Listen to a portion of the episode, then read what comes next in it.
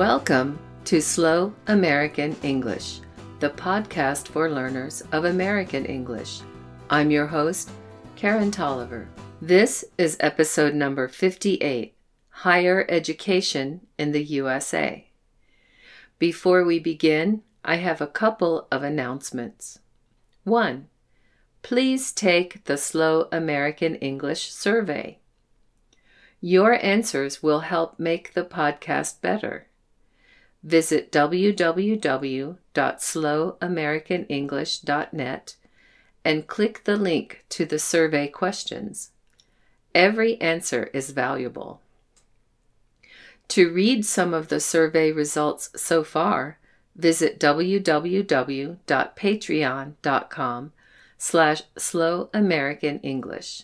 2. Podcast patrons can learn English faster. If you are not a patron, please consider becoming one. Choose from four levels, each with valuable monthly rewards. I recommend level 2 as the best level for the money, which is $10 a month. But if that's too much for your budget, Level 1 for English learners might be right for you.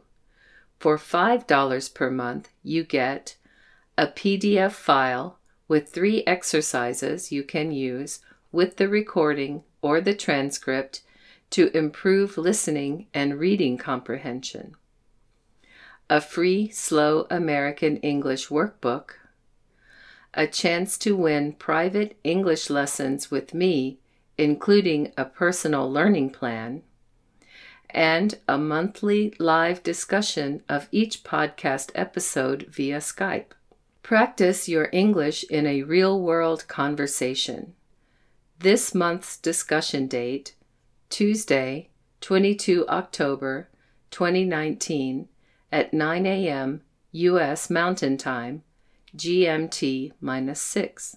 Patrons, you must notify me via email info at slowamericanenglish.net by Monday, 21 October 2019 at 5 p.m. U.S. Mountain Time, GMT minus 6, to let me know you will attend the live discussion. If you cannot attend because of your time zone, I can schedule an additional session if there are enough participants. So please visit patreon.com slash slow American English and become a patron today. Remember, all your contributions help me continue to bring this podcast to you. Now for the podcast. I've already told you about the school system for kids in the U.S. in episode 28. Today I will describe the optional higher education system, also called post secondary education system, which comes after high school. This higher education system in the USA isn't regulated by the federal government. Because of this, there are many types of schools, such as public, private, small, large, religious, secular, urban, suburban, rural, and online. Most Americans use the word college to mean university, although there is actually a difference. A university is a collection of smaller colleges. Each college focuses on a specific area of study. There can also be standalone colleges that aren't part of a university. Universities usually also offer master's and doctorate degrees. Good schools are usually accredited or approved by an official association to make sure they meet a minimum standard. Accreditation also means a student's degree is recognized as valid by other schools and employers. More vocabulary. Major Main area of study for undergraduates. Students can change their major multiple times until the third year. Minor. Second area of study for undergraduates, requiring fewer classes. Campus, the physical area of a college. Dormitory, or dorm, housing for students. If a student lives on campus, he or she lives in a dorm. Ivy League, informal phrase for a group of prestigious colleges such as Harvard. Tuition, fees paid to the college for classes, does not include dorm expenses, books, or meals. Freshmen, students in their first year of undergraduate study.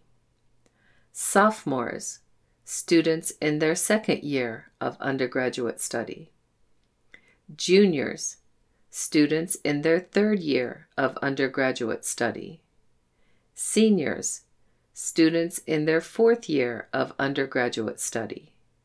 Community college, a smaller local school offering a two year associate degree.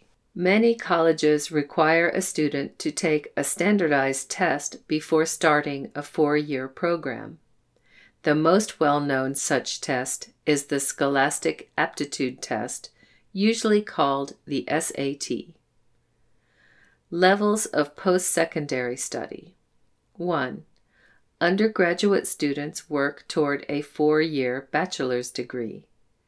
The first two years are usually general classes like literature, science, and history. Each class earns the student course credits. Students can complete these courses at a community college, then transfer the credits to a four year school. 2. People with bachelor's degrees might want to get a master's degree they need to take the GRE test, graduate record examinations, first. A university usually also has a master's program in addition to the colleges for undergraduate degrees. Master's degrees usually require about two years of courses and a thesis, which is a long research paper. 3. After a master's, some students want to continue their education and get a doctorate or PhD. This requires three or more years of courses and research, plus a dissertation, which is the doctorate research paper. College is very expensive. Many students get scholarships, grants, or student loans to help pay for it. A scholarship is money from an organization or school given to the student based on academic or sports performance. Grants are government money given based usually on low family income or other factors. Either the government or financial institutions can lend money for education.